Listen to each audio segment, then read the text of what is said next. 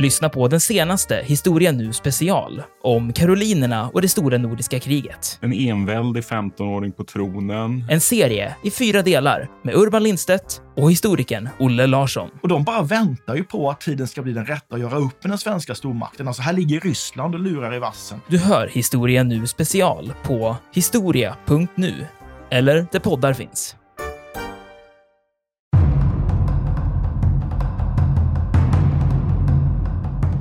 Finland är ju unikt när det gäller krigföring, att man ju alltid tar hem sina stupade. Man anfaller till och med för att ta, hem, ta hem sina stupade. Och det är för att upprätthålla hemmafronten. Och då ska jag berätta en historia bara, jag måste få göra det. Att vid ett tillfälle så var det en Lotta, eh, korist, som plötsligt får ta hand om sin stupade man. Tvätta honom, göra honom redo och lägga honom i kistan. Och då säger krigsmakten till henne så här att, att självklart så ska ju du, har du gjort nog i det här kriget? Och du är, nej, säger hon. Nu förstår jag först till fyllest betydelsen av att ta hand om de stupade.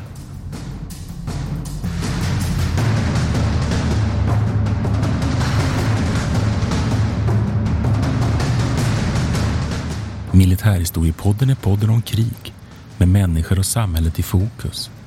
Programledare är Martin Hårdstedt, professor i historia vid Umeå universitet och Peter Bennesved, doktor i idéhistoria. Podden ges ut av förlaget Historiska Media.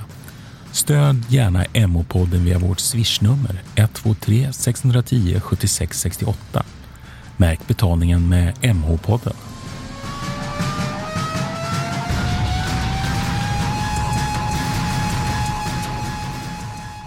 Okej, välkomna till Militärhistoriepodden. Det här är Peter Bennesved. Och det här är Martin Hårdstedt. Alltså nu är det höst snart igen kan man väl säga. Och vi har hållit på i två år tror jag. Det blir nu va? Mm. Mm. Och jag vet, Snart att, i alla fall. jag vet att när vi satte igång vårt första avsnitt var det faktiskt om finska vinterkriget. Det var som lätt att börja det. med. Det var någonting som vi båda hade ganska mycket gemensamt i. Inte för att jag själv hade studerat det så mycket vid det, vid det laget, men Mm. ja. Och nu är vi liksom, eh, är lite högtidligt så är vi tillbaka i Finland kan man säga. Vi har vi i och för sig Mm. åkt tillbaka till Finland vid flera tillfällen under den här podden, men nu är det liksom fortsättningen på det som hände efter vinterkriget. Nu är det fortsättningskriget. Och där finns ju massvis av intressanta frågor att ställa.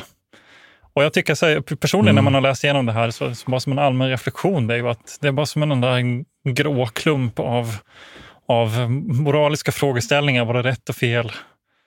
Borde de ha Mm. gjort så? Vad konsekvenserna och så vidare? Mm.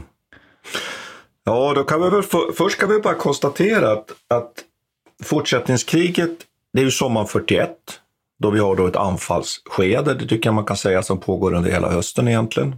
Och, där, och sen har vi ett, ett sånt här ställningskrig som man skulle kunna säga då 1942-1943 när man har erövrat delar av eh, Fjärrkarelen, östra Karelen, kan vi släppa direkt att det kommer man ju att göra. Eh, och sen har vi den här eh, ryska motoffensiven då som kommer i slutet av eh, under juni och juli och ända fram till början av augusti och sen har vi ett, ett stillestånd den 5 september. Det är tidsramen. Men precis som du säger, fortsättningskriget i Finland uppfattade man ju i samtiden och även sen efter kriget, lite beroende på vem man pratade med, att detta var ju ett, ett försvarskrig, en fortsättning på vinterkriget.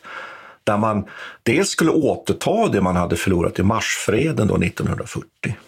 Återta de, de förlorade delarna av, av Östkarelen.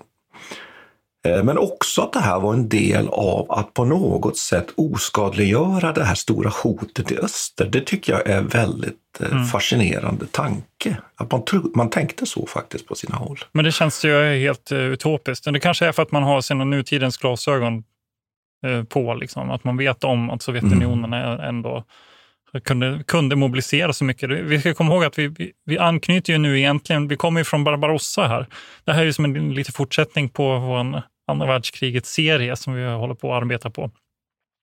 Och det senaste avsnittet vi gjorde där var ju Barbarossa. Så det, vi är ju fortfarande, vi ska ändå komma ihåg här nu att vi fortfarande har finns en, en vision om Sovjetunionen, eller en bild av Sovjetunionen som, ett, eh, som en stat som inte kommer att klara av tyskarna. Så att, det finns ju hela tiden i bakgrunden. Vi vet ju med dagens ögon att, att det, var, det skulle visa sig vara helt omöjligt. Så att, klart man, man måste mm. väl döma finländarnas beslut här utifrån den idén också, att de var ändå ganska säkra på att Sovjetunionen på något vis skulle duka under det här tyska hotet och inte klara av det. Att de själva då kunde kapitalisera på det lite grann. Men, det, men eh, Ja, det må, de måste ha tänkt så, för annars känns det ju så helt barockt. Ja, alltså det, det är ju naturligtvis väldigt komplicerat hela den här frågan. Det, det är klart, Barbarossa som ju är Tysklands stora anfall på, på Sovjetunionen, som ju sätts igång och som ju Finland deltar i. Och där är ju frågan alltså hur aktivt själv fattade man beslut om att gå med i Barbarossa så att säga. Och deltog man i Barbarossa? Nej, från finskt håll hävdade man att man förde ett separatkrig. Det är ju en av de där maximerna som jag mm återkommit hela tiden under årtiondena även efter kriget. Och att man i samtidigt med att vi, vi för ett, ett separatkrig mot Sovjetunionen, man uppfattade ju också att Sovjet genom bombningar i inledningen av Barbarossa-tyskarnas anfall av finskt territorium, finska städer, finska militära anläggningar då egentligen eh, startade kriget. Men det är ju inte, det är inte, riktigt, det är inte riktigt ärligt att säga det därför att den, den finska krigsledningen med Mannerheim i spetsen förbereder ju den finska krigsmakten för det här och man nappade på eh, möjligheten att återta och mm. att också kunna, som jag var inne på, faktiskt bidra till att Sovjet krossades. Samtidigt är det lite dubbelt här. Det, det, det jag ska tillägga mm. där det är också att det inte bara Mannerheim utan det är också den, den civila delen av ledningen i Finland där presidenten Ryti faktiskt jobbar tillsammans med Mannerheim väldigt i den här riktningen. Det tycker jag är viktigt att komma ihåg och man kan ju fundera kring de demokratiska funktionerna här. Där liksom anfallsbeslutet egentligen fördes aldrig fram officiellt inför riksdagen. Till Nej, okay. Ja, det, ja, det finns mycket, just det här med att de, om de förde separatkrig eller inte, det känns ju lite som, mm. alltså ur ett perspektiv där man inte själv är finländare och inte har eh, inga känslor investerade i den här historien på något vis. Där man inte, jag, jag har ingen släkt, ingenting, inga relationer alls överhuvudtaget. Då känns det så här, men sluta separatkrig, ni allierar er med Tyskland, för fan, erkänner bara. Mm. Mm. Då, då känner man ju lite så. A lot can happen in three years, like a chatbot may be your new best friend. But what won't change? Needing health insurance. United Healthcare Tri Term Medical Plans, underwritten by Golden Rule Insurance Company, offer flexible, budget friendly coverage that lasts nearly three years in some states. Learn more at uh1.com. Ryan Reynolds here from Mint Mobile. With the price of just about everything going up during inflation, we thought we'd bring our prices down. So to help us, we brought in a reverse auctioneer, which is apparently a thing. Mint Mobile unlimited premium wireless. Ready to get 30, 30, bit to get 30, bit to get 20, 20, 20, bit to get 20, 20, bit to get 15, 15, 15, 15 just 15 bucks a month. So, Give it a try at mintmobile.com/switch. slash $45 up front for 3 months plus taxes and fees. Promo for new customers for limited time. Unlimited more than 40 gigabytes per month slows. Full terms at mintmobile.com. Since 2013, Bombas has donated over 100 million socks, underwear and t-shirts to those facing homelessness if we counted those on air, this ad would last over 1,157 days. But if we counted the time it takes to make a donation possible, it would take just a few clicks. Because every time you make a purchase, Bombas donates an item to someone who needs it. Go to bombas.com slash ACAST and use code ACAST for 20% off your first purchase. That's bombas.com slash ACAST, code ACAST. Historikernas slutsats är ju den också. att det nat naturligtvis handlade om en, en, ett vapenbrödraskap och en, en, så långt man kan tänka sig nära en, en militär allians. Soldaten på fältet som slogs i kriget, jag har ju till och med min, min sambos farfar som var eh, chefland från bombeskador under kriget och även så vidare, gick vidare upp i, i hierarkierna. Kalle Kepsu, han tänkte säkert inte så mycket på de här politiska frågorna utan han gjorde sitt jobb och såg Sovjet som, som en, en, en motståndare. Men flög han tillsammans eh, med tyskarna också vid något tillfälle? Eller?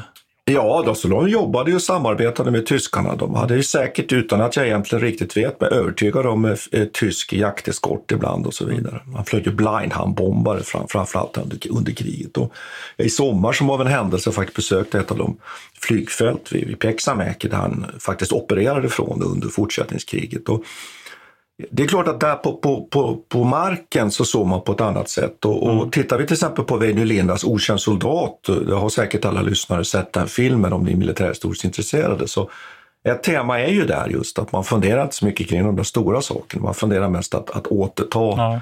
återta de här områdena och, och den här Rocka som är oppositionell dessutom mot officerarna. Han, han säger att jag är liksom, jag gör inte vad som helst för er högre herrar. Eh, Men däremot, jag, jag liksom, det får räcka med att jag ställer upp och Den är ju intressant den där. Jag har inte personligen läst boken, men vad jag, får, vad jag förstår av när jag läst om den så att säga och, Mm. och eh, his- militärhistoriska tolkningar av den så här, ligger den ju i linje med, med eh, de här eh, på västfronten, inte ett nytt och den där typen av litteratur som Mm, har kommit. mm. Och det, det eh, är ju i sig intressant för då betyder det också att man hela tiden behåller det soldatperspektivet och inte bry, aktivt inte bryr sig så mycket om politiken runt omkring. Sentida tolkningar, eh, vad jag förstår, jag har inte läst av.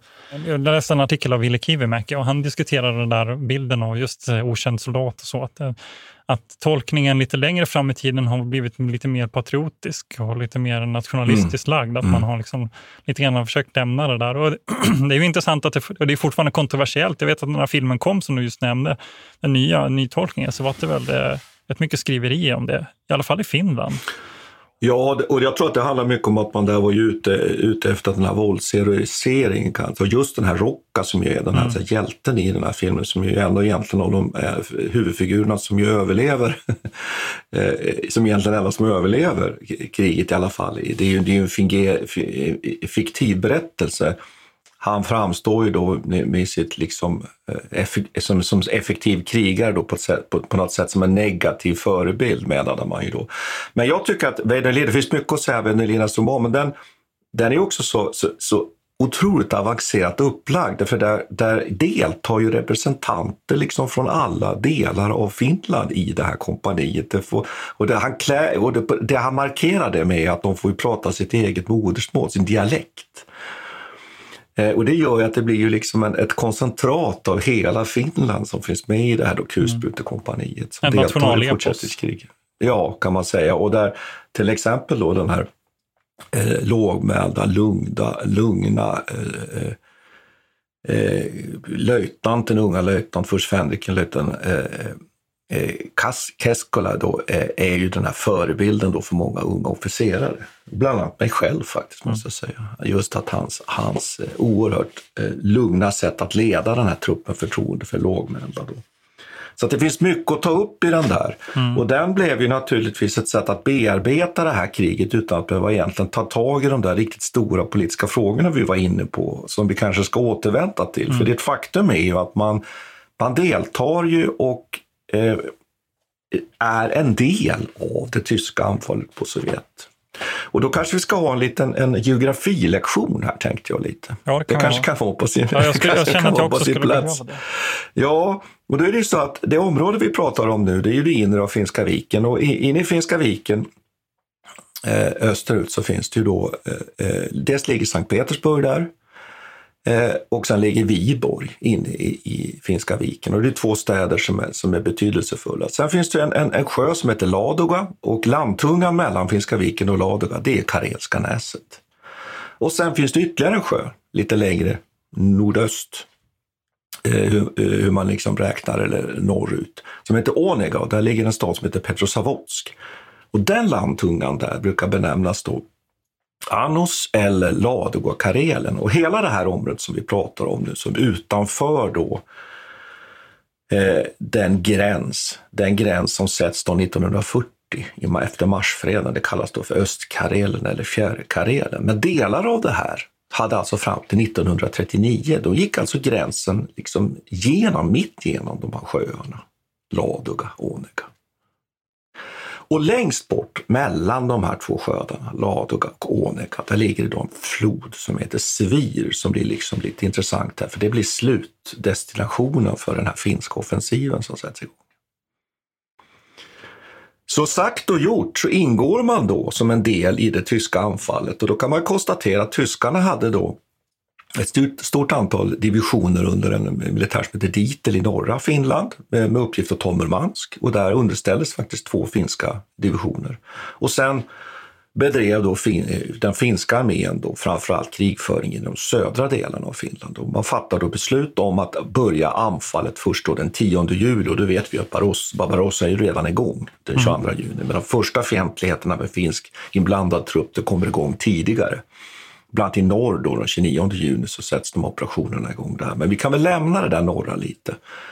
Så att den 9 och 10 juli så sätter man igång då anfallet mot eh, Sovjet på, eh, inte Karelska näset faktiskt, utan där man går fram först är då det här mittenavsnittet och det som kallas för Ladego Karelen. Och för att göra en väldigt lång historia kort så, så lyckas man väldigt bra i Ladoga-Karelen. Eh, man stannar upp vid den gamla riksgränsen 39, men sen så kommer man så småningom att tränga fram då under oktober ända fram till Svir och man tar Petrozavodsk första oktober. Däremot på Karelska näset, där, där kör man fast där inleder man eh, anfallet lite senare. Eh, men så småningom så återtar man Viborg och man lyckas göra en stor, enorm inringning öster om, om Viborg som är att betrakta som Finlands största militära seger där man fångar tiotusentals eh, sovjetiska soldater. Och sen så småningom stannar man upp då den här offensiven på, på bekvämt avstånd, ska mm. man väl säga, från Leningrad. Jag tycker att eh, när vi eh, pratade om vinterkriget för länge sedan, då fick man lära ja. sig det här om Mutti. Eh, och de här liksom, den säregna stilen som mm. finländarna stred på. Det här kriget däremot känns ju egentligen inte som... Alltså de här delarna som du just har beskrivit, så, så det känns väl ganska så Uh, inte så anmärkningsvärt va, egentligen. Det är den här, det är den här ingring, ingringningen av Viborg ja. egentligen, men det går ganska lätt. De har väl rätt mycket förlust i och för sig, va? Men, men motståndet är inte särskilt stort. va?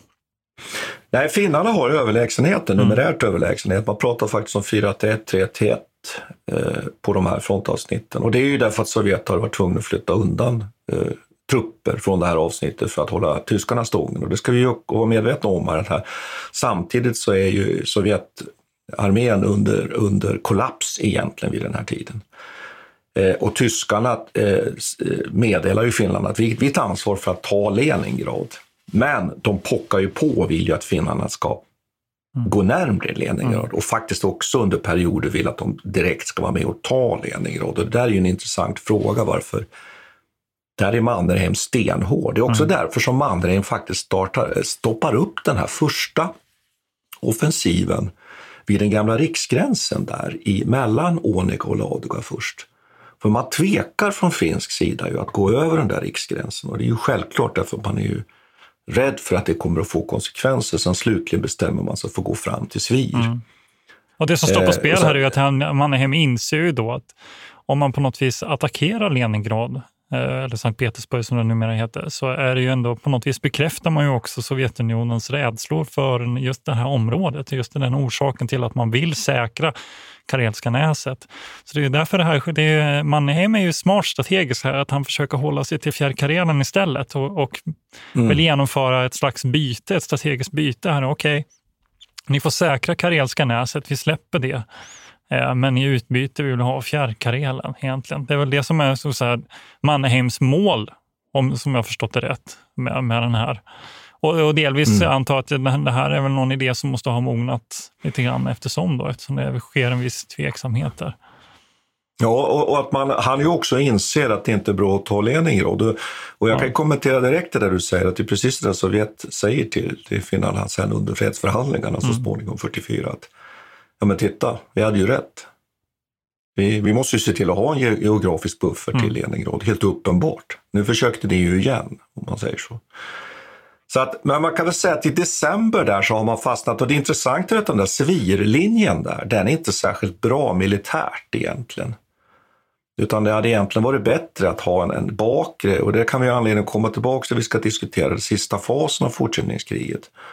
Så att egentligen var den både politiskt dum därför att den, den, den skapade ju ett, en, en, ett problematik i och med att man tog ett territorium som inte var finskt före 1939. Det ena och det andra var att man militärt inte heller egentligen placerade sig särskilt väl. Ska vi också nämna någonting det här om Dorpatfreden, kommer jag att tänka på nu, för det finns ju ett också historiskt ja. skäl, finns en historisk bakgrund här till varför man också är intresserad av fjällkarelen, är ju att det bor många finländare, någon slags finländska karelare får man väl kalla dem kanske. Och, och, det, och det här området har ju tidigare tillhört det som var gamla Finland, så att säga. Men de har då förlorat detta i Dorpatfreden 1920.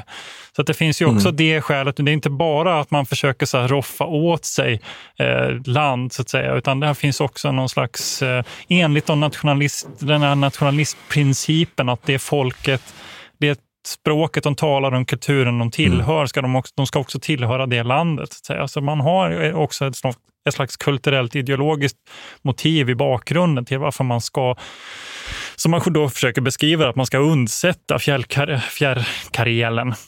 Mm. Och man, kan, ja, vill du kommentera på det? Man kan väl följa med för att vara lite exakt kan man väl säga att man ju precis som du säger i Dorpatfreden så är man ganska framgångsrik. För Sovjet är ju så under under press då, det går dåligt i kriget i Polen och så vidare. Så Sovjet går ju med på att bland annat lämna ifrån sig områden uppe i norr vid Petsamo. Men, men det man saknar, precis som du säger, då, det är att man blir av med ett antal socknader som liksom traditionellt har tillhört det som tidigare var storfurstendömet Finland.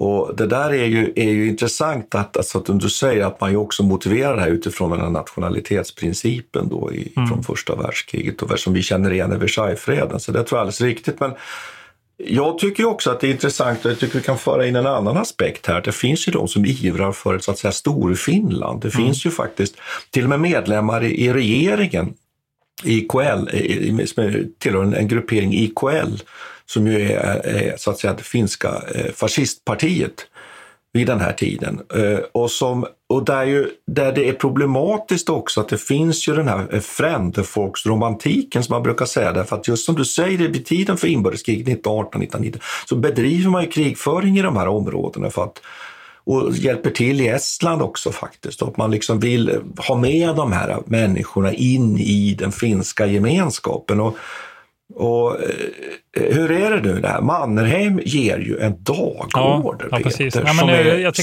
som, som, är problematisk just ur det här eh, synvinkeln. Du kan väl läsa upp det? Ja, jag, kan läsa, där, jag kan läsa upp det här. För att, för att det, det, ja. det, är egentligen, och det är lite förvånande på sätt och vis. Det är mycket prat om de här idén om Storfinland och att det är många som hyser de här drömmarna. Men det är ju bara, alltså jag blir lite förvånad att det blir så lite. Det är bara den här dagorden som han lämnar.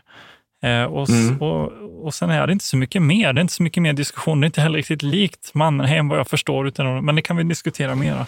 Men det som man mm. tvistar om, det är alltså den här, dagordningen är betydligt längre än vad jag kommer läsa nu, men, men jag läser lite stycke bara. Kämpar från frihetskrigets tider, hjältar från vårt vinterkrig, mina tappra soldater. Den dagen har randats. Karelen reser sig. I edra led marscherades egna bataljoner. Ett fritt Karelen och ett stort Finland stiger fram för våra blickar ur mäktiga världshistoriska händelsernas svall. Så det är ju ja, den här, den här ett stort Finland då, som man liksom tvistar om. Och det här är någonting man har bestämt redan inom det politiska etablissemanget, kan man säga, har man bestämt sig för att man inte ska prata om det. Oavsett om det är något mm. slags mål eller inte. Så eh, Ryti, Riste och, han, eh, och de andra i, i regeringen mm. vill ju egentligen inte ha fram det här budskapet överhuvudtaget. Det finns ju en intressant förveckling här då, att de har ju ett slags censurorgan i Finland under den här tiden som mottog den här dagorden också. Och eh, när den här tjänstemannen som läste detta fick se då att det stod någonting om Stort Finland. Det här var ju någonting han annars skulle ha censurerat, men så ringde han faktiskt upp då regeringen och statsministern och presidenten och frågade vad de ska göra med det här. Eh, men han fick egentligen inget svar, eller han fick väl svar av statsministern tror jag, att om, ni, om, eh, om du inte fått något svar inom ett visst antal timmar så kan du publicera det. Och då har det diskuterats mm. här inom, inom eh, kastet här huruvida vad var som egentligen hände. Ringde då statsministern till presidenten och frågade om det här var okej okay, eller var eller så brydde man sig inte om det. Var man rädda för Mannerheim? Att han, hans symboliska liksom, värde politiskt? Eller vad var det egentligen som skedde här? Varför släppte man fram den här dagorden? Och det, den får ju stora konsekvenser på sätt och vis. Eller jag vet inte, mm. får den, spelar det någon roll egentligen? Är det inte uppenbart? Måste man inte ha liksom, den här typen av retorik när man för ett anfallskrig, av det här, om man får kalla det anfallskrig, på det här viset. Ja, men den får inte egentligen så stora konsekvenser. Det man kan Nej. säga är ju att Mannerheim ju sen egentligen, han ångrar ju att han säger det där och, och, han, han, och att allt att döma så säger han det utan att liksom ta honom i försvar allt för mycket. Så Ja. Han riktar sig ju till krigsmakten för att liksom gjuta mod i dem och han, han kanske inte riktigt reflekterar över de politiska konsekvenserna. Men det är inte Sen är det ju precis som du säger problematiskt och det, det, liksom, det finns många regeringar som skyndar dit och så, på något sätt egentligen liksom Mm. säger, tar ansvar. Ja, vi, vi visste om det här, vi skulle ha, ha kontrollerat det här. Jag- jag kan- och varför ja. är det här, får jag bara, säga, Ja. får jag bara fråga, varför är det här problematiskt egentligen? Det är det, det, det jag undrar också. Alltså för att formuleringen är så, på, är så himla liten också. Den är Ja, så det är därför att man är, man är rädd för västmakten. ja, du menar så. Jo, jo det är klart. Ja, och, och det kan jag, kan jag nämna det också här att problemet är ju att man från västmakterna så meddelar man ju Finland helt enkelt och Churchill är ju personligen i kontakt med mannen där man säger att vi accepterar inte det här. Ni måste avbryta offensiven på, på, på, i Karelen. Och Mannerheim kan inte med och berätta för honom att det är bara några dagar kvar tills de ska stanna utan då kommer ju den här krigsförklaringen från Storbritannien den 6 december. Det är ju för övrigt på Finlands självständighetsdag. Och det är lite olyckligt därför att Mannerheim hade kunnat sagt till Churchill egentligen bara att Nej, men vi kommer stoppa upp inom ett par dygn, vilket man ju gör. Men då var han ju orolig för att fick ryssarna veta det så Ja, det. var inte det så bra av militära skäl och, så, och framförallt inte så bra att tyskarna fick veta att man flörtar med västmakterna. Så här är spelet. Här är spelet och rädslan. Och, och, men i stort kan man väl säga att det egentligen inte, det har inte mer någon betydelse för det var ju så uppenbart. Men, men det var väl just det där att man ville väl inte spela ut för mycket att man hade, och nu kommer vi väl egentligen till den stora saken, nämligen att, att man hade tänkt att annektera områden som låg utanför den gamla gränsen 1939. Och det var väl det som var det allvarliga här egentligen, förutom västmakterna, friktionen med västmakterna. Därför då hade man ju så att säga, då hade man ju lagt, kastat, verkligen kastat handsken. Då kunde man inte backa. Därför att man argumenterade ju kraftigt för att det här var ju framför allt ett, ett, ett, ett, ett krig där man skulle återta det man förlorade. Men på fem månader, vill jag påminna eh, alla som lyssnar om, så förlorar Finland 25 000 män i stupade för att återta det här. Och där tycker jag att man kan fundera lite kring ansvaret. Det är ett ganska tungt ansvar som vilar på de som fattade besluten.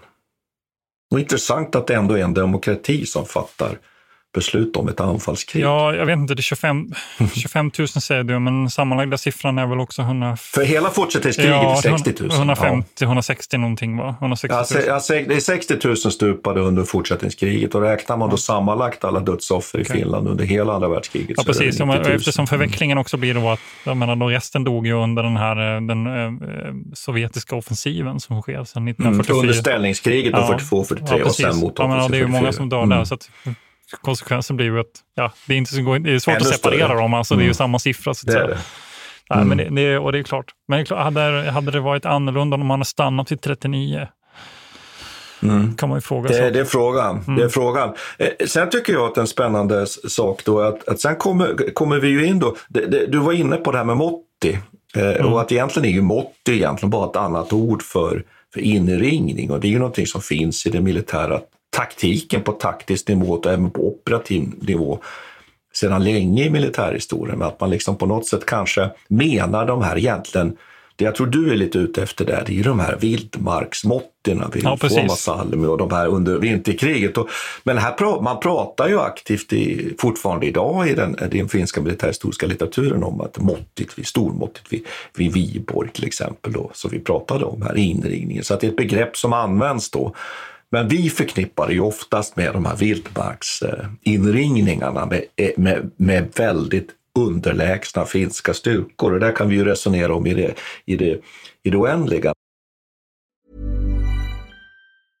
How would you like to look five years younger? In a clinical study, people that had volume added with Juvederm Voluma XC in the cheeks perceived themselves as looking five years younger at six months after treatment. Look younger, feel like you. Add volume for lift and contour in the cheeks with Juvederm Voluma XC. Reverse signs of aging by adding volume to smooth laugh lines with Juvederm Volure XC. For important safety information and to find a licensed specialist, visit juvederm.com. That's J U V E D E R M.com. Not for people with severe allergic reactions, allergies to lidocaine, or the proteins used in Juvederm. Common side effects include injection site redness, swelling, pain, tenderness, firmness, lumps, bumps, bruising, discoloration, or itching. There's a risk of unintentional injection into a blood vessel, which can cause vision abnormalities, blindness, stroke, temporary scabs, or scarring. Talk to a licensed specialist to find out if it's right for you.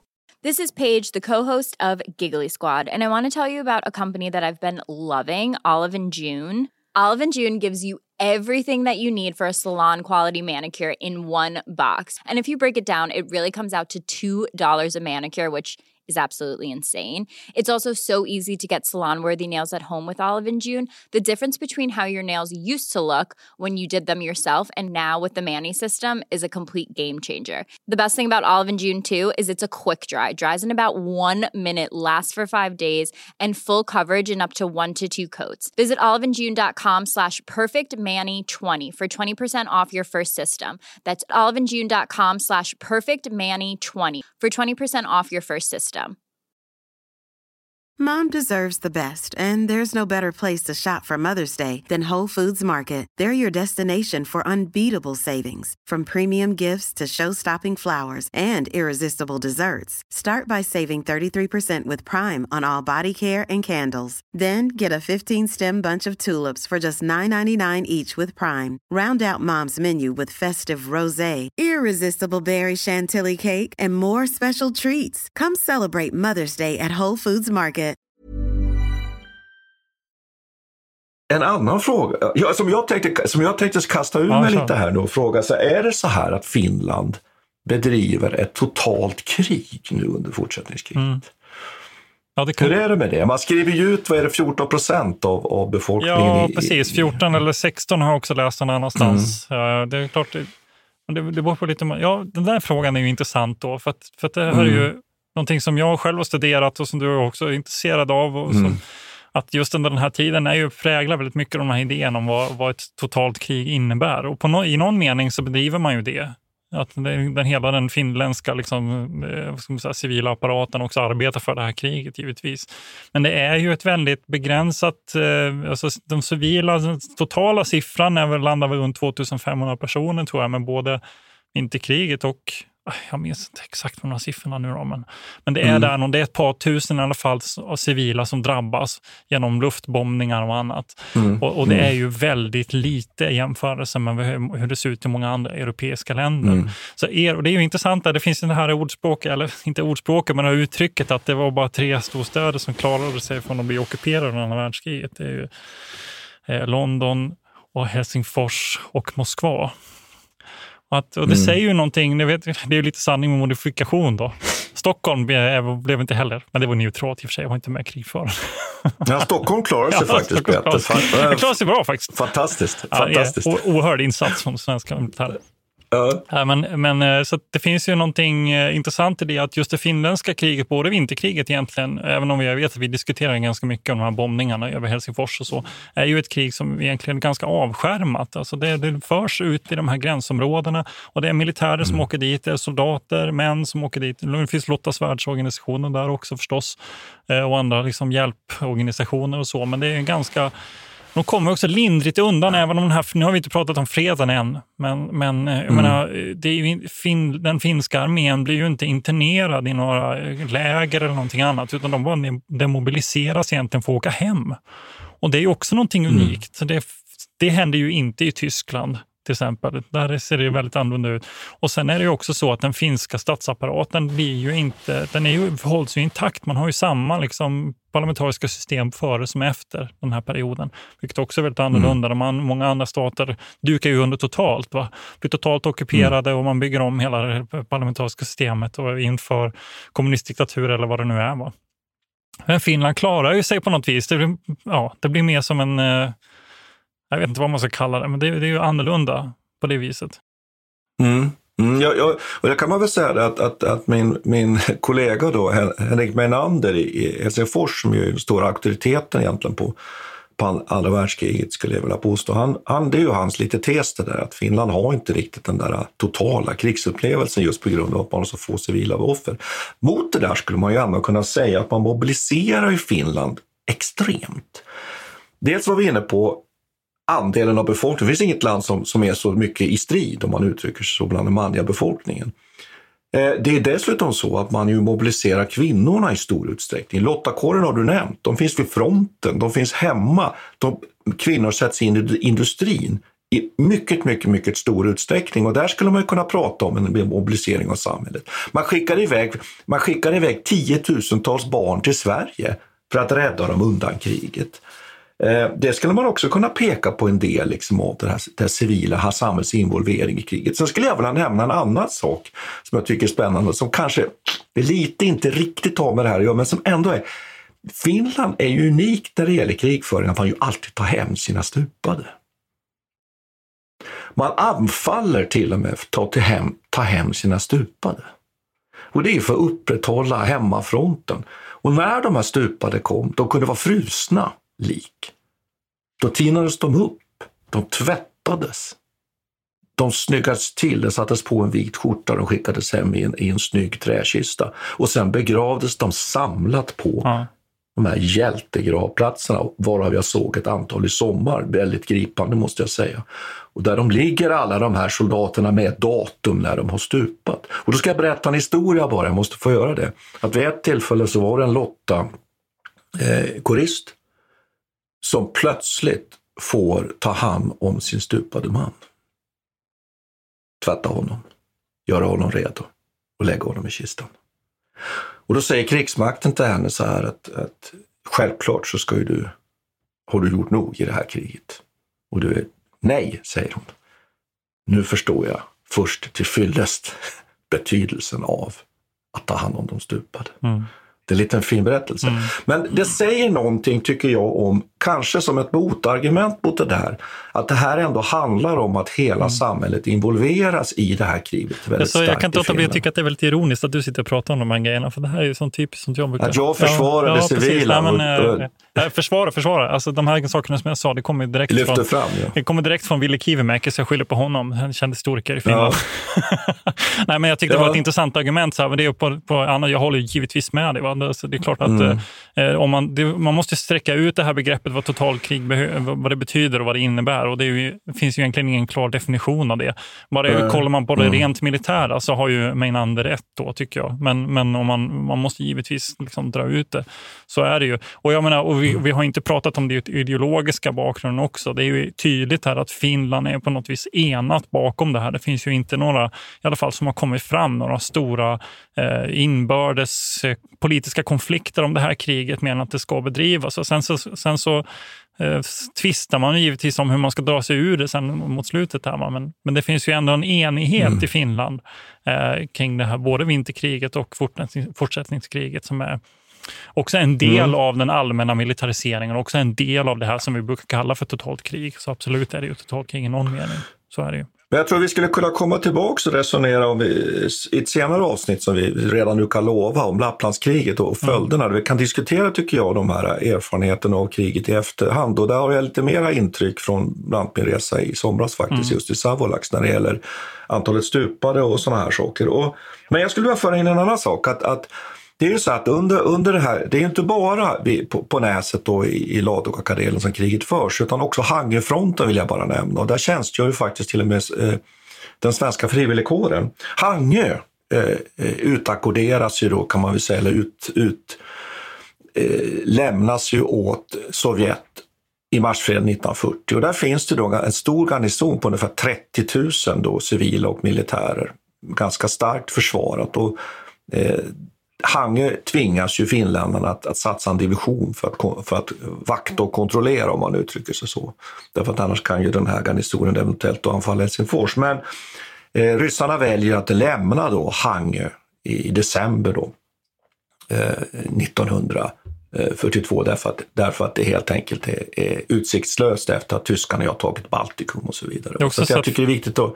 Finländarna har väl också minerat mm. Vattnet här utanför med, med ubåtar Ja, precis. också. Ja, och, eh, och, och den här urdragningen blir ju väldigt dramatisk också för Sovjet där de har stora förluster. Jag tycker också att man i det här kan, kan, sammanhanget också kan, kan nämna någonting som är väldigt känt i Finland och som jag faktiskt hade anledningen att, att eh, befinna mig väldigt nära i somras, nämligen att det utkämpas en väldigt eh, berömd strid om en, om en fyrplats faktiskt, eh, Bengtsskär, eh, i, under sommaren, just med anledning av att man från Hangö vill ha kontroll av den här från rysk sida, därför att därifrån kunde man leda då artillerield från, från finsk, eh, finska batteri, kustbatterier. Och den där Bengtsskärsstriden då är väldigt spektakulär. Men jag tycker vi måste nämna det där. Annars är det ju så att det här ställningskriget 42-43 leder ju till en hel del för förluster också. Och framförallt den här patrullverksamheten som äger rum. Harry Järv, som ju sen så småningom kommer bli chef för Kungliga biblioteket i Sverige och en arkivperson. Han har gjort sig känd genom att det finns väldigt mycket fotografier från den här tiden och från hans patrulluppdrag. Så det är liksom ett väldigt klassiskt skeende i det här kriget. Annars kan man väl säga det att, att Finländarna gör inte så mycket under den här perioden om man ska vara lite elak. Ah. Eller de gör inte tillräckligt. Ja, men jag håller inte med dig om det. Alltså, jag tycker, Okej. ja, men man, är- man är ju, han är ju en visionär på ett sätt här. Då, att han inser ju tidigt att, att eh, sysslolösa soldater är ju eh, dåliga soldater. Så att jag, jag tyckte Mm. det var intressant här att de, det de sätter igång med är ju en slags utbildningsverksamhet. Sen hur extensiv den var, va? hur lyckad den Mm, var, det, mm. det förtäljer inte källorna kanske. Alltså, det möjligtvis du har rätt ändå, jag vet inte. Men det finns ändå en ambition som jag tyckte var rätt intressant. Va? Att man inser att ja, okej, det här kommer ta tid. Så man skickar ut och, och en slags, ja, dels underhållning, alltså teatergrupper som åker runt, musikgrupper som, Ja, som, ja, tar, som patrullerar Jo, runt mm. fram och tillbaka då, och underhåller soldaterna. Man skickar ut boklådor, tycker jag fint, bildande, mycket ambitioner. och, och, och sen är det också det här med utbildningen. Va? Så man i princip arrangerar vuxenutbildningen och så ser man till att personer som finns där som kan någonting, och, ja, som kanske lite äldre, Mm. som har erfarenheter, de får hålla då som någon slags eh, kurser för de andra soldaterna. Så det är många som, kom, som faktiskt kommer hem med någon slags ja, eh, hemmasnickrad eh, yrkesutbildning kan man väl säga. Att de lär sig att snickra, Mm. de lär sig att eh, eh, meka eller vad det nu kan vara. Jag antar det är klassiska manliga typer av eh, yrken, hantverksyrken och annat. Intressant, men det säger ju också någonting, en, ett problem som sen eh, vi också ställs inför. Det att de här soldaterna som ligger här, det, är många, det kommer nya årskullar in i den här Ja, de ställningskriget. byter ut veteranerna Ja. som du säger. Eh, Mm. Och de är ju inte lika luttrade alltid som de här Nej. föregående grupperna har varit. Så det Mm. händer ju någonting nu när, när vi kommer till eh, ett senare skede när Moskva börjar reagera på det här. Mm. Det jag menade var ju att man inte byggde ut försvarsställningarna till. Nej, just det. Så, ja. Men jag håller med dem och det här är jätteintressant. Vi skulle kunna fördjupa oss ännu mer om det här, den här Ja. perioden där man också inför militärförvaltning i de här områdena. Och Petrozavodsk ska man byta namn på, Anneslina och man störtar ner Stalin, eh, Lenin-statyn och sätter upp en fältkanon Jo, man sätter igång skolor och drar in Ja. finsk eh, liksom, kurslitteratur och grejer. Alltså, det är väldigt så här, eh, det sker Jo. en slags för, förfinskning av, av Fjärrkarelen under de här två åren. Som, Men Ja. problemet är ju att så småningom så ställs man ju inför att Sovjet börjat ladda upp. Och här, här är vi nu inne på ett av de stora diskussionsämnena ju i det här krigets historia, nämligen varför vaknar man inte tidigare? Varför ser inte Mannerheim och ansvariga den här sovjetiska uppladdningen? När den då så småningom ju faktiskt briserar. Mm. Och där är, där är ju eh, när anfallet väl kommer. Och då är man så att säga väldigt dåligt förberedd och att man ligger för långt fram i ett, som jag var inne på här, i ett område som inte är så taktiskt lätt att försvara. Där till och med ju genombrotten själv så småningom sker på avsnitt där liksom fronten går, försvarslinjen går över öppna fält där, där egentligen Sovjetarmén bara egentligen kan rulla över med sitt, Mm. med sitt pansar. Och där kan man ju diskutera i, i, det, i det oändliga då. Men, men eh, men, vilket ansvar hade då Mannerheim? Vad fanns det för problem? Därför det som sker då sen här, det är ju så att anfallet inleds och sätts igång då eh, eh, 9 juni. Och sen eh, är det framförallt då så att det första riktigt sovjetiska stöden kommer på Karelska näset. Sen följs det upp av en offensiv också då på den här så kallade svirfronten mellan Ladoga och eh, Onega. Eh, och man faller tillbaks då ganska snabbt då eh, i, i Ladugårdkareten, något som liksom heter VT-linjen som ligger då vid 39, eh, 39 års gräns och, och, den bryts då 14 juni. Men det viktigaste egentligen i de här striderna, det är ju eh, fronten vid Karelska näsen där Viborg intas då redan 20 juni, bara ett par veckor efter anfallet.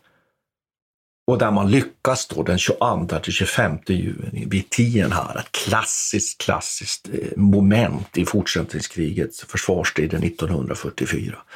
Där nämligen IR 61, ett svenskspråkigt förband under Alpo Martinen, lyckas stoppa upp faktiskt och kanalisera då det sovjetiska anfallet faktiskt åt ett annat håll och där man sen då i ett slag, skulle man kunna säga, tal i antal, som ju finns också beskrivet och skildrat i film, mellan den 25 juni och 9, 25 juni och 9 juli lyckas liksom avvärja det här sovjetiska anfallet. Och det här begreppet, Peter, avvärjningsseger, mm. brukar ju användas ofta i det här sammanhanget. Att man uppfattar från finsk sida att okej, okay, man lyckas inte liksom vinna, men man lyckas avvärja, stoppa upp och det känns och uppfattas då som en seger. Det är väl kanske lite att tvista segerbegreppet lite mycket. Men ungefär ja, det är också så här tveksamt hur, huruvida, hur, hur långt ämnar man att gå också på Moskvas sida.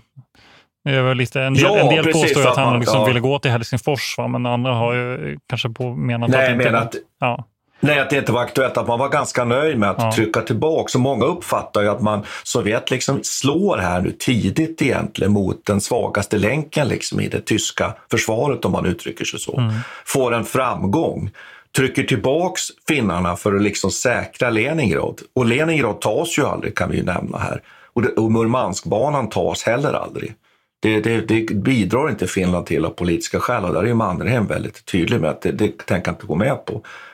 Och sen när man har gjort det så kan man flytta truppen och använda dem framförallt där de ju behövs för, för anfallet mot fortsättningskriget mot Tyskland. Då. Men jag tycker att det är spännande. Jag vill bara avsluta med att säga att de sista striderna utkämpas sen vid Iljomats, alltså strax öster om Joensuu. Mm i början på augusti. Och, och, alla de här, de här, vad ska vi säga, kalla det för, där man faktiskt just gör mått på ett antal sovjetiska divisioner. Jag har varit på den där platsen också. Det, det är också oerhört fascinerande. Där var det mera fråga om vildmarkskrig igen faktiskt. Det är ju längre upp i, i Finland längs med gränsen. Men jag tycker att alla de här segrarna i alla fall, de bidrar ju på något sätt till att Sovjet åtminstone liksom tar bort det här kravet på villkorslös kapitulation. Mom deserves the best, and there's no better place to shop for Mother's Day than Whole Foods Market. They're your destination for unbeatable savings, from premium gifts to show-stopping flowers and irresistible desserts. Start by saving 33% with Prime on all body care and candles. Then get a 15-stem bunch of tulips for just $9.99 each with Prime. Round out Mom's menu with festive rosé, irresistible berry chantilly cake, and more special treats. Come celebrate Mother's Day at Whole Foods Market. Planning for your next trip? Elevate your travel style with Quince. Quince has all the jet setting essentials you'll want for your next getaway, like European linen, premium luggage options, buttery soft Italian leather bags, and so much more. And is all priced at 50 to 80% less than similar brands. Plus, Quince only works with factories that use safe and ethical manufacturing practices. Pack your bags with high-quality essentials you'll be wearing for vacations to come with Quince. Go to quince.com slash pack for free shipping and 365-day returns. When you make decisions for your company, you look for the no-brainers. And if you have a lot of mailing to do, stamps.com is the ultimate no-brainer. It streamlines your processes to make your business more efficient, which makes you less busy. Mail checks, invoices, legal documents, and everything you need to keep your business running with Stamps.com. Seamlessly connect with every major marketplace and shopping cart. Schedule package pickups and see your cheapest and fastest shipping options from different carriers. With rates up to 89% off USPS and UPS rates. And with the Stamps.com mobile app, you can take care of mailing and shipping wherever you are. Make the same no-brainer decision as over 1 million other businesses with stamps.com. Sign up with code program for a 4-week trial plus free postage and a free digital scale. No long-term commitments or contracts. That's stamps.com. Code program. Men nu tycker jag vi ska komma och diskutera den här politiska frågan, ja, för det här är ju ja, den militära jag katastrofen. Jag kan säga att en, ja. en, en, en, viktig orsak till att man faktiskt klarar eh, lyckas med den här avvärjningssegern, det är ju också att Tyskland Mm. skickar dit eh, både trupper, de Ja, skickar dit ja. plan, de skickar dit pansarvärns eh, Vapen. vapen. och allt Mm. möjligt. Va? Det, och det är tack vare, och vid det här skedet så strider man ju sida vid sida med tyskarna eh, mot Sovjetunionen. Och det tycker jag är ganska avgörande. För hade de inte gjort det så hade det nog sett väldigt annorlunda ut. Hade framförallt det här pansar, eh, pansarvärnet verkar ha varit väldigt avgörande för att man lyckas stoppa Ja. upp den här röda offensiven. Så det här är ju viktigt, för det, det spelar ju också roll för den här offensiven. För att man ska få med sig den här för man ska, ska man få med sig tyskarna till att rädda Finland i det här skedet så måste Ja, man ju också precis. acceptera det här politiska spelet som pågår i Europa samtidigt. Och det är ju lite spännande. Vad är det då tyskarna försöker göra? Jo, de, vill ju, de har ju hela tiden, sen Barbarossas egentligen start, så har man ju sagt att man strider med Finland eh, tillsammans med sina finländska bröder. Det var väldigt pinsamt i den här krigsförklaringen då, som skedde. För, för Finlands del tyckte det var jättepinsamt. De, vill inte vara, de vill ju, hade ju hela tiden den här bilden av att det här var ett separatkrig. då. Separat, ja. Mm. Och, och som vi hela tiden varit inne på, att man är motvillig till den här eh, Murmanskbanan och det, vill liksom inte, inte engagera sig i det, vill inte hjälpa till för mycket, utan vill bara säkra sina områden. Så att säga. Men trycket kommer ju hela tiden att för ska Tyskland hjälpa till nu så måste Finland ingå i en politisk pakt med Mm. eh, Tyskland. Just det. En, eh, Eller anti- bekräfta, Ja. bekräfta att man är allierad, ge en Exakt. förklaring eller, proklamera att man öppet är det. Exakt, och då har man den här antikominternpakten egentligen. Alltså, och, Mm, och det man mm. skriver under på då att det är att man ska bekämpa bolsjevismen. Så det är, ju- gör det ännu svårare. Det är inte bara den sovjetiska staten man ska liksom bekämpa, utan också hela det här ideologibygget som ligger bakom. Så är det mycket svårare att ta sig ur och förklara liksom, vad är det som sker. Och det är ett antal länder här i Östeuropa som har blivit påtvingade fingrarna här också. Eh, Ungern och Rumänien eh, bland annat ska också vara med i det här. liksom, Eh, och en del av Barbarossa. Och vad, Mm. vad är det man försöker göra? Jo, den här presidenten, det här är någonting man tvistar fram och tillbaka. Mol, eh, Ribbentrop är väl eh, på hela tiden här och försöker eh, få... Han är till och med på besök. Ja, han, precis. De åker fram och tillbaka och försöker få Mm. mm. finnarna att ge med sig. Så sluta hålla på med det här nu, sluta eh, vara så motsträviga. Och det man tvistar om i, i, inom, inom eh, den finska regeringen är hur man, vilken formulering man kan skicka för att försöka undkomma. För man vill ju samtidigt inte stöta sig för mycket med, för, med Moskva här nu eftersom man vill också sluta fred med dem. Och man vet ju om att deras...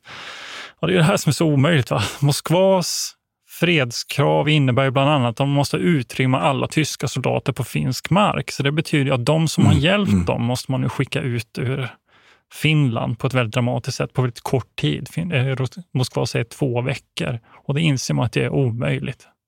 Och man vill ju inte börja förhandlingarna om man inte samtidigt militärt liksom har en armé. Nej. Att man inte har kapitulerat som vi var inne på. Och där krävs ju att man har fått tysk hjälp med både vapen Ja. och understöd som du sa. Så det här är ju problematiken. Och får jag, får jag bara Ja, säga in då, det. det som är, som, är så, som är så då tycker jag fantastiskt här, det är att man fattar ju till slut ett beslut efter att ha tittat och juridiskt på vad kan man göra. Att man skickar presidenten Ryti. Ja. Och han skriver personligen på, utan att egentligen ventilera, låta det här gå till riksdag, låta det här ses egentligen som många. Det här muttrar ju tyskarna lite över, men de är sannolikt liksom inne på att det här är helt okej, för de är ju vana, de har ju en fyrer som bestämmer allting. Precis, Så Ryti, Ryti liksom skriver ju under då en allians och det gör att, att Finland får den militära hjälp man behöver. Men så precis som du säger, sen börjar kommer ju frågan, hur fasen skjuter man ut sig nu från den här alliansen Ja. med Tyskland? Med hela det problemkomplex som du ju nämnde här. Precis, och då vill, jag, till, då vill jag tillägga också att Mannerheim fram Ja. till den här punkten egentligen, eller fram till ungefär 42-43 någon gång i mitten av 42, så börjar man ju Mm. inse att Tyskland kommer inte klara Sovjetunionen. För det, tidigare har det varit lättare att vara vapenbröd, även om det var pinsamt. Va? När man hela Mm. tiden, och Mannerheim är ju ganska säker på ändå att det här kommer Tyskland klara av. Man beundrar ju deras krigsmakt på ett sätt. Då. Mm. Men nu är det ju tydligt att Tyskland kommer inte fixa detta. Nej, det inser ju Mannerheim och övriga också att Ja. det kommer de inte göra. Precis. Och, så, och det, en, finns ju en intressant eh, episod när, när eh, Keitel, han eh, åker och träffar, träffar Mannerheim. Och Ja. de sitter och, de sitter och han ska lämna över, officiellt ska han lämna över en medalj till Mannerheim. Han är väldigt om, eh, omtyckt i Tyskland och Hitler har ju Mm. själv faktiskt lunch. varit... Ja, Lunch. Så käkar lunch och sen så får, de en, eh, får han en, en medalj. Och, och Keitel sitter då och säger så här, trots att det är uppenbart för alla runt omkring, eh, att det här inte kommer att gå, så sitter han och säger så här, vi kan bedriva det här kriget i tio år till. Mm. Och Mannerheim bara, han är bara helt tyst. Han svarar inte Mm. ens. Nej. Alltså, tänk dig den kylan i det rummet. Alltså. Här sitter Jo, en jo. av befälhavarna från, från tyska krigsmakten, en av de högsta, eh, och också väldigt ansvarig för, för Barbarossa, och sitter och säger detta. Och det är så uppenbart att det här är ett skenverk. Det finns ingen, liksom, de har tappat all förankring med verkligheten. Och, och det, det måste ju, ja. Och hur ska man lösa det då? Jo, Nej, jag bara, jag bara säger att man, man förklarar ju bara för Kite att vi, vi, vi, kommer, vi, vi lämnar nu Ja. eh, samarbetet med, och det här är 17 augusti 1944. Och, och det, är ju, det är ju ganska fantastiskt tycker jag, hela den här egentligen. För saken är ju nämligen det att, att det finns en pusselbit till här. Det är ju det att för att kunna lösgöra Finland rent juridiskt från det här löftet så gör man ju så att Mannerheim utses till president och det gör- sker redan den 4 augusti. Så Ryti är redan ute. Så det man egentligen säger från finsk sida är att när, när tyskarna frågar, ja men ni är ju fortfarande allierade. Nej, nej, nej, nej, det var ju han som skrev under.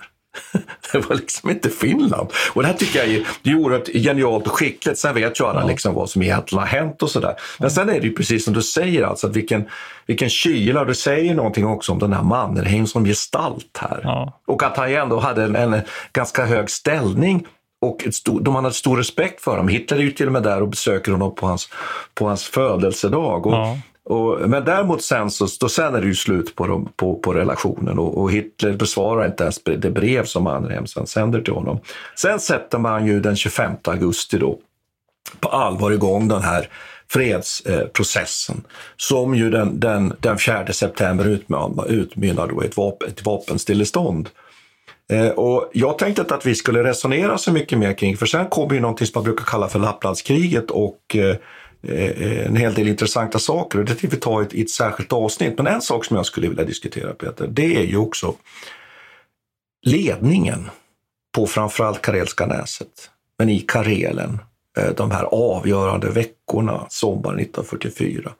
För där är ju, har ju Mannerheim i efterhand sen fått en hel del kritik, bland annat av, av den som ju fungerar som hans stabschef då, Heinrich, men också andra, hans generalkvartermästare. Och här tycker jag det finns några intressanta saker att, att ta upp. Varför klarar inte den här finska ledningen, högkvarteret, av den här ledningen? Vad är det som händer? Ja, det, dels kan man ju säga att Sovjetarmén var ju helt överlägsen. Det kan man ju konstatera naturligtvis. i alla fall i numerär. Ja, i numerär var de ju det. Och det liksom kunde bara gå på ett sätt då. Men det är också många som säger att, att Mannerheim ju aldrig var eh, gener- generalstabsutbildad. Han var definitivt inte utbildad i en, västeuropeisk eh, tradition.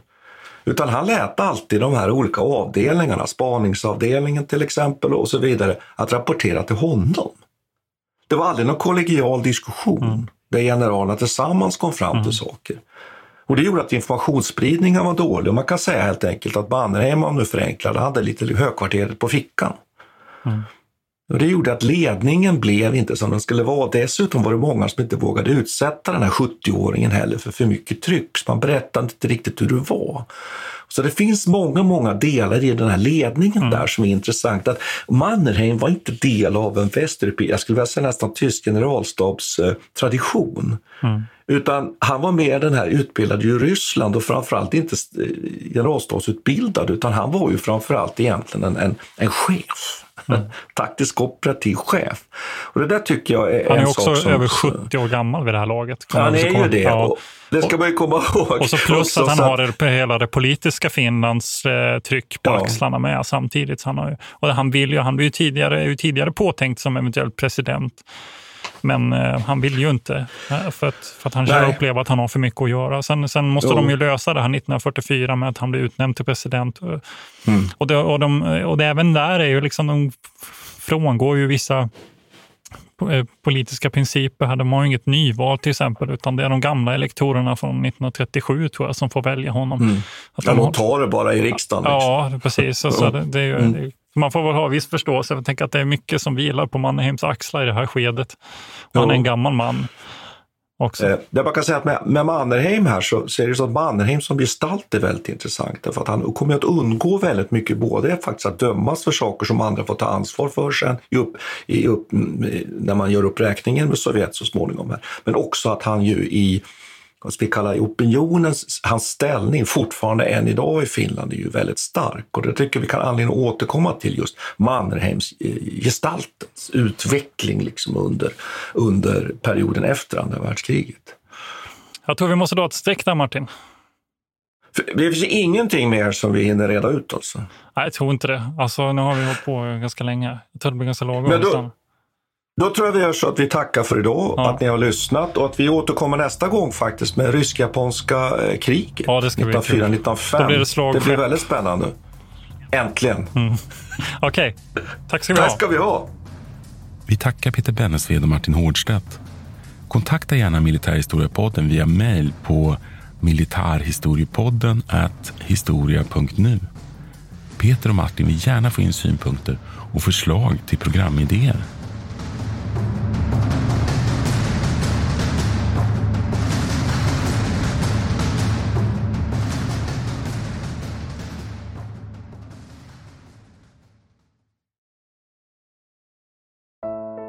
Iran har under 1900-talet genomgått tre omvälvande revolutioner som orienterat landet antingen mot västerlandets modell eller mot en auktoritär styrelseform.